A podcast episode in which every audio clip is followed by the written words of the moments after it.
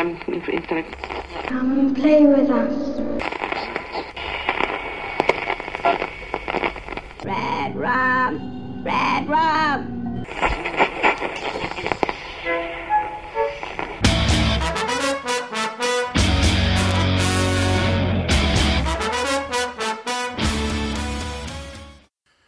Niektórzy podcasterzy czują presję setnego odcinka. Ja czułem presję odcinka z numerem 19. No bo to nie mogło być byle co. 19 to zbyt ważna liczba, by gadać o pierdołach. Dlatego ostatecznie pomyślałem, czy może nie powinienem po prostu pogadać o 19. Problem był taki, że ja już bardzo dużo na ten temat napisałem i siłą rzeczy nie jestem w stanie powiedzieć w tej sprawie nic nowego. W serwisie stephenking.pl od dwóch lat wisi mój artykuł zatytułowany Dekada dziewiętnastki i kto go czytał, ten raczej wiele nowości tu nie znajdzie. Inna sprawa, że podcast jest inną formą, skierowaną do nowych osób. Znaczy, 90% moich słuchaczy to i tak ludzie ze środowiska kingowego, dla których to właśnie podcasting jest czymś nowym. Ale w gronie ludzi słuchających Radio SK są też podcasterzy, którzy niekoniecznie muszą siedzieć w temacie, a ja jednak często, nawet mimochodem, wtrącam gdzieś tę dziewiętnastkę w swoją gadkę, bo są rzeczy, które nam kingowcom weszły już po prostu do stałego języka. Przed tygodniem opowiadałem o anulowaniu ekranizacji cyklu Mroczna Wieża i wspomniałem, że decyzja zapadła 19 lipca, podkreślając, że jest to przeklęta liczba. Jedni zrozumieli, inni nie. Ten odcinek kieruje więc głównie do tych, którzy nie zrozumieli.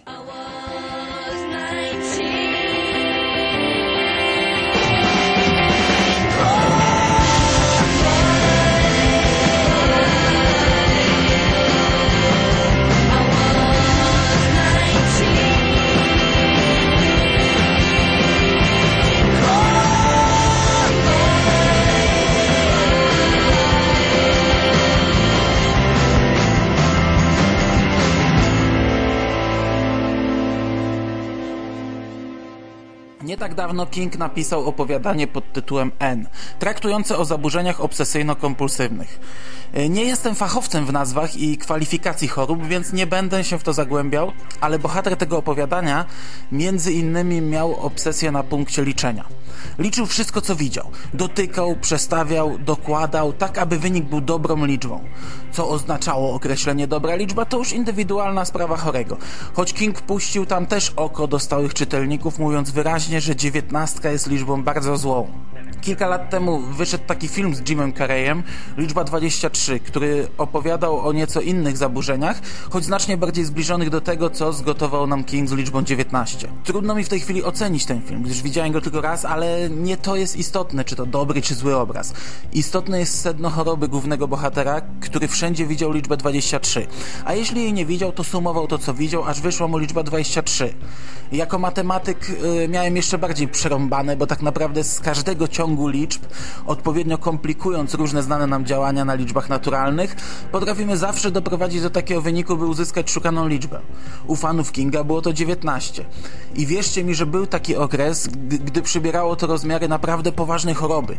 Idąc z innym fanem ulicą, przemienialiśmy w dziewiętnastkę każdą napotkaną liczbę. Czy to datę na budynku, numer rejestracyjny, numery na blokach, godziny otwarcia sklepów, ceny, wszystko. Oczywiście robiliśmy to dla żartów, a każda kolejna odkryta dziewiętnastka wywoływała salwy śmiechu, ale nie zmienia to faktu, że gdzieś tam balansowało to bardzo blisko niebezpiecznej granicy. Ja nawet kiedyś w żartach powiedziałem mojej e, wtedy jeszcze dziewczynie, że nasz ślub odbędzie się 19 czerwca. E, o tym dlaczego czerwiec za chwilę, bo to też bardzo istotne. To było jakoś, nie wiem dokładnie, w 2005-2007 roku e, Julka sprawdziła w kalendarzu i zameldowała mi, że najbliższy 19 czerwca przypada w sobotę w 2010 roku. Wtedy wydawało mi się to bardzo odległym terminem, więc bez nerwów, aczkolwiek nieoficjalnie ogłosiłem, że to będzie nasza data ślubu. Potem jak czas zaczął przyspieszać, sprawdziłem, kiedy będzie następny taki termin, że się 19 czerwca pokryje z sobotą, ale niestety rok 2016, w którym powinno to nastąpić, okazał się rokiem przestępnym i 19 czerwca przeskoczył na niedzielę. A co za tym idzie, kolejnym odpowiednim terminem był czerwiec roku 2021. Co ciekawe, i tak nie udało nam się wziąć ślubu w zaplanowany dzień, gdyż rok wcześniej stwierdziliśmy, że przyspieszamy sprawę i w niecałe trzy miesiące udało nam się wszystko wykonać, a najbliższą wolną datą, jaką udało nam się znaleźć, okazał się i tak 19 dzień, tylko że września. Kingowcy podsumują to zwykle mówiąc K, co oznacza e, coś w stylu przeznaczenia. Ok, to dlaczego wspomniałem o czerwcu? I tutaj wreszcie dochodzimy do sedna sprawy. Otóż 19 czerwca 1999 roku, około godziny 16, przed zaplanowanym wypadem do kina, a po odwiezieniu najmłodszego syna Owena na lotnisko, Stephen King wybrał się na spacer poboczem drogi numer 5. Efektem tej przechadzki były liczne złamania prawej nogi i biodra, przygniecione płuco i rozdarta skóra głowy, a także dwa miesiące sikania na siedząco i blisko 18-miesięczna przerwa w pracy nad aktualnie tworzoną książką Jak pisać pamiętnik rzemieślnika.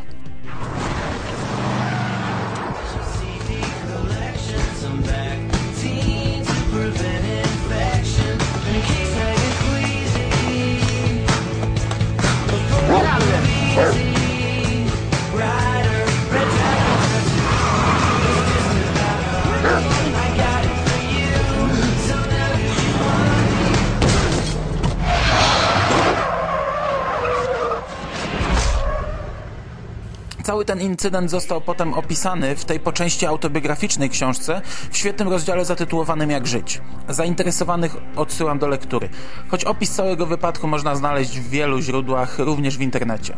Pokrótce. King tradycyjnie spacerował sobie poboczem z książką w ręku. Z naprzeciwka nadjechała niebieska furgonetka, w której kierowca, Brian Smith, szarpał się ze swoim psem, który dobierał się do lodówki ze śniadaniem. W konsekwencji samochód staranował Kinga i mówiło się o ogromnym szczęściu w nieszczęściu, że w ogóle udało mu się to przeżyć. Wypadek wpłynął nie tylko na aktualną pracę autora, ale w zasadzie odbił się na wszystkim, co King dokonał po 19 czerwca 1999 roku. Dlatego często otwarcie nazywa się jego twórczość okresem przedwypadkowym i powypadkowym. I chyba najbardziej widoczne jest to w cyklu Mroczna Wieża, który zwyczajnie dzieli się na nieoficjalne dwa podcykle. Pierwsze cztery tomy były pisane na przestrzeni kilkudziesięciu lat, zaś ostatnie trzy King napisał hurtowo, po wypadku, który uświadomił mu wiele rzeczy, w tym jego własną śmiertelność i to, że niektórych spraw może nie zdążyć zamknąć. Szerzej o tym wszystkim King napisał we wstępie do poprawionej wersji pierwszego tomu cyklu, który to wstęp zresztą nosi nazwę o byciu dziewiętnastolatkiem i kilku innych rzeczach. W tym tekście pojawia się zresztą kilka fajnych anegdotek o tym, jak ludzie próbowali wpłynąć na autora, by zakończył cykl. Jeden z fanów, gdy dowiedział się o wypadku, pierwsze słowa, jakie wypowiedział, brzmiały Wieża się chwieje, wieża się pochyla, wieża się wali. O w dupę teraz już jej nigdy nie skończy. Paradoksalnie to właśnie incydent z 19 czerwca 1999 roku że King postanowił dokończyć wreszcie dzieło swojego życia, no ale ktoś mógł wtedy przypuszczać, że ten dzień tak mocno wpłynie na późniejszą twórczość autora. Mówiąc o okresie po 19 czerwca, cały osobny akapit należy poświęcić właśnie Mrocznej Wieży, która w tym przypadku tworzy oddzielną kategorię i zanim w ogóle zaczniemy wyszukiwać motywy wspólne i rozbijać utwory na czynniki pierwsze, po prostu trzeba zatrzymać się przy wieży. Trzy ostatnie tomy dość mocno różnią się od poprzedników. Wypadek niesamowicie wpłynął na kierunek, w którym potoczyły się losy ostatniego rewolwerowca. King od zawsze łączył swoje utwory siecią powiązań, a Mroczna Wieża wiodła w tym prym. Od zawsze też umieszczał ukradkiem swoją postać w niektórych powieściach. Ale to, co dzieje się w ostatnich trzech tomach wieży, nie sposób już nazwać subtelnym nawiązaniem czy mrugnięciem oka w kierunku fanów. Autor wytacza tam najcięższe działa. Aby pojąć ogrom tego zjawiska, trzeba po prostu przeczytać całą sagę. Tutaj wspomnę jedynie o samym wypadku, który również pojawia się w ostatnim tomie cyklu. Incydent zostaje opisany z ogromną dokładnością, z tą różnicą, że na miejscu znajdowali się rewolwerowcy. Sam wypadek, mimo że ostatecznie zakończony szczęśliwie dla losów miliardów istnień zamieszkujących równoległe światy, dramatycznie wpłynął na życie bohaterów cyklu. Liczba 19 natomiast zdominowała trzy ostatnie tomy. To jest takie trochę dziwne zagranie, bo ta liczba pojawia się w zasadzie tak trochę z tyłka. W jednej chwili jej nie ma, a w drugiej wszyscy bohaterowie książki mają obsesję na jej punkcie.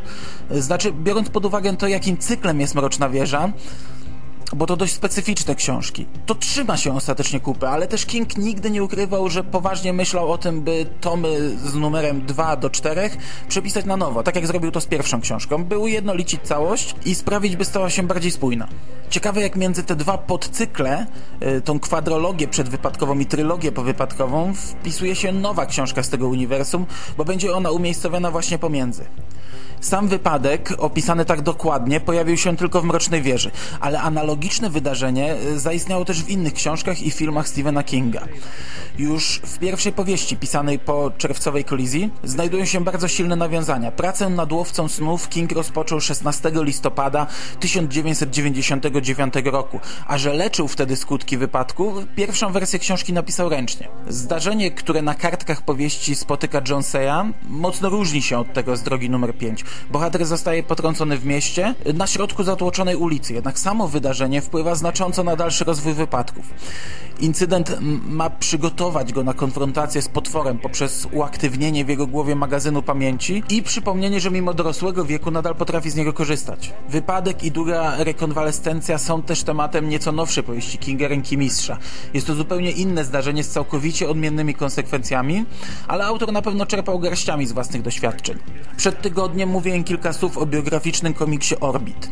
I on też zaczyna się sceną wypadku. Cała historia życia autora przedstawiona w komiksie to tak naprawdę majaki leżącego na poboczu drogi Kinga. Niemalże dokładna kopia oryginalnego wypadku pojawia się natomiast w serialu Szpital Królestwo, którego King był producentem i współscenarzystą. W odcinku pilotażowym widzimy scenę, w której główny bohater zostaje staranowany przez niebieską furgonetkę jadącą poboczem drogi. Kierowca, podobnie jak to było w rzeczywistości, został rozkojarzony przez psa dobierającego się do śniadania.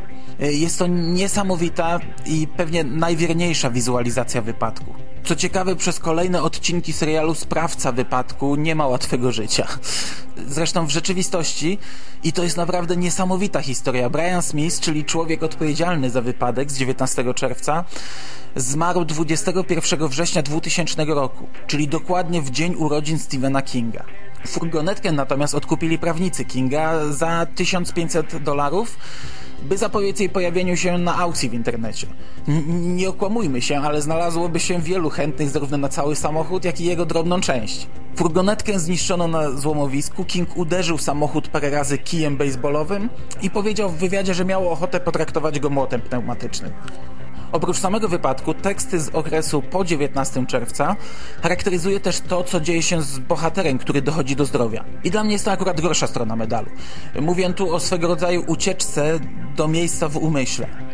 W Łowcy Snów mieliśmy do czynienia z magazynem pamięci Joneseya, do którego bohater chował się przed panem Szarym. Była to dziwna wędrówka do pomieszczenia, z którego można było obserwować wydarzenia na zewnątrz człowieka. Wyszukiwać dane z pamięci, jak również ukrywać się przed agresorem. Podobna sytuacja ma miejsce w szóstym tomie Mrocznej Wieży. Susana ukrywa się w miejscu zwanym Dogan.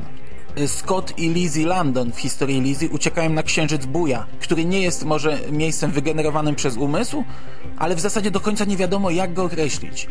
Peter Rickman w Szpitalu Królestwo nie robi tego z własnej woli, ale dzięki wypadkowi też zostaje uwięziony w swoim umyśle, w wizualizacji starego szpitala, na granicy którego spotykają się żywi i umarli. Zresztą zarówno w Łowcy Snów, jak i w Szpitalu Królestwo wypadek ma na celu wyposażenie bohaterów w możliwość przebywania w takim miejscu, co w konsekwencji prowadzi do pokonania tego złego. I także zarówno w Szpitalu Królestwo, jak i w Łowcy Snów podobnie ukazano sceny po samym wypadku. Obaj poszkodowani będąc w karetce doznają wizji, w której zostają ostrzeżeni przed nadchodzącym niebezpieczeństwem. Pozostaje pytanie, co takiego zobaczył King odwożony z miejsca wypadku. Dodatkowo zaznaczyć należy, że King stworzył tylko dwie rzeczy, które w sposób dość nachalny wielokrotnie nawiązują do jego osoby, życia i twórczości. Jedną z nich jest wspomniana już powypadkowa część sagi Mroczna Wieża, a drugą właśnie Szpital Królestwo. Oba utwory powstały w XXI wieku i w obu ogromną rolę odgrywa wypadek samochodowy. Można by tu wysunąć wniosek, że King w pewnym momencie zatracił umiar w subtelnych nawiązaniach, które serwował nam od ćwierćwiecza. Niemniej po zakończeniu wieży wydaje się, że wszystko powróciło na właściwy tor. Największą konsekwencją powypadkową w literaturze Kinga są jednak liczby. Głównie 19, ale także 99 oraz 1999, które jest złożone z 19 i 99.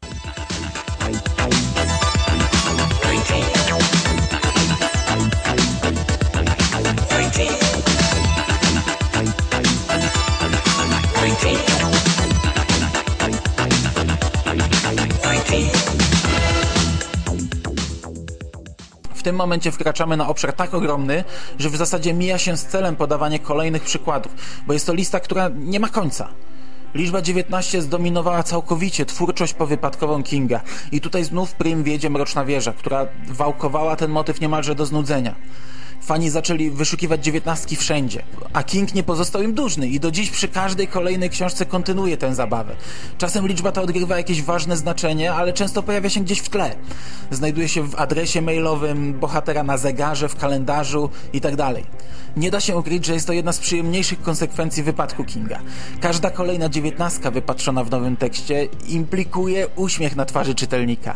Fani wyszukują liczbę 19 nawet we wcześniejszych książkach i co ciekawe w niektórych odgrywało na naprawdę niebagatelną rolę. Spójrzmy chociaż na worek kości wydany bardzo krótko przed wypadkiem. Jednak wyszukiwanie dziewiętnastki we wcześniejszych książkach to już tylko zabawa. Natomiast wszystkie nowe teksty, yy, wszystkie dziewiętnastki w nich zawarte, to jak najbardziej celowy zabieg autora. Co ciekawe, ja jestem w stanie posunąć się dalej i wskazać przykłady innych artystów, którzy oddają w ten sposób hołd Kingowi albo po prostu świetnie się bawią. Zresztą jedno nie wyklucza drugiego. Na naszym rynku mamy grafika Darka Kocurka, który robił okładki do Kingów oraz wielu innych autorów. A także po prostu tworzy prace, które prezentuje na różnych wystawach. Te organizowane przez siebie nazwał zresztą Strefa 19. Mm, ale najciekawsze jest to, że autor potraktował 19 jako taki swój podpis i umieszcza ją zawsze gdzieś w grafice. Y, nie wiem tylko, czy udało mu się przemycić tę liczbę na okładki innych autorów. Pójdźmy trochę dalej. W zasadzie dużo dalej i przejdźmy do najwyższej ligi nawiązań. Harry Potter. Epilog cyklu. Tak opluwany przez wielu wielce dorosłych fanów, którzy zapomnieli najwyraźniej, do kogo pierwotnie ten cykl był skierowany. Sam epilog nosi tytuł 19 lat później. Ostatnie zdanie w całym siedmioksiągu dotyczy dziewiętnastki. I okej, okay, to są tylko nasze spekulacje, ale czemu nie jest to jakaś okrągła liczba? 20 przykładowo? Pamiętajmy, że pani Rowling i King przyjaźnią się. King pisał rekomendacje na jej książki, napisał, nawet zrecenzował piąty tom Harego, a on rzadko recenzuje książki. Krótko przed wydaniem siódemki wspólnie uczestniczyli w sporej imprezie Harry, Carrie and Garb. I ja tam jestem przekonany, że pani Rowling celowo puściła oko do Kinga, a w konsekwencji do ich wspólnych czytelników. Tak naprawdę mógłbym tutaj zasypywać was przykładami, ale po pierwsze nie ma to sensu, po drugie w większości są to tylko domysły. Wypadek z 1999 roku nasuwa jeszcze jedno pytanie, którego fani wolą nie wypowiadać głośno. Co by było, gdyby King nie przeżył? Swego rodzaju odpowiedzią na to pytanie jest jedna z najbardziej osobistych powieści pisarza, Historia Lizzie. Pomysł na książkę narodził się dwa lata później po feralnym incydencie, kiedy to King leżał w szpitalu z zapaleniem płuc. Dno prawego płuca zostało zgniecione właśnie w czerwcu, a nikt tego nie zauważył. I w końcu dostało się do niego bardzo poważne zakażenie. King powiedział potem Byłem wtedy bliżej śmierci niż podczas wypadku, więc naszły mnie przemyślenia o śmiertelności. W czasie, gdy on leżał w szpitalu, żona Tabita postanowiła przemeblować jego pracownię. Efekt był piorunujący, a King pomyślał od razu, tak będzie wyglądało to miejsce po mojej śmierci. No i jak to zwykle bywa z jego pomysłami, z tego zdania wykiełkowała powieść Historia Lizzie, opowiadająca perypetie kobiety, która musi uporać się ze swoim życiem po śmierci męża. Na koniec pozostaje pytanie, na które nie ma jednoznacznej odpowiedzi. Czy 19 czerwca 1999 roku przyniósł więcej złego czy dobrego? I to jest w zasadzie temat na większą dyskusję, która i tak nie przyniesie rozstrzygnięcia. King żyje, więc najpoważniejszych konsekwencji nie było, jednak do dziś odczuwa następstwa wypadku. Dzięki temu zdarzeniu zakończył dzieło swego życia, lecz wielu fanów uważa, że zrobił to w sposób zły i lepiej by było, gdyby tak się z tym nie spieszył.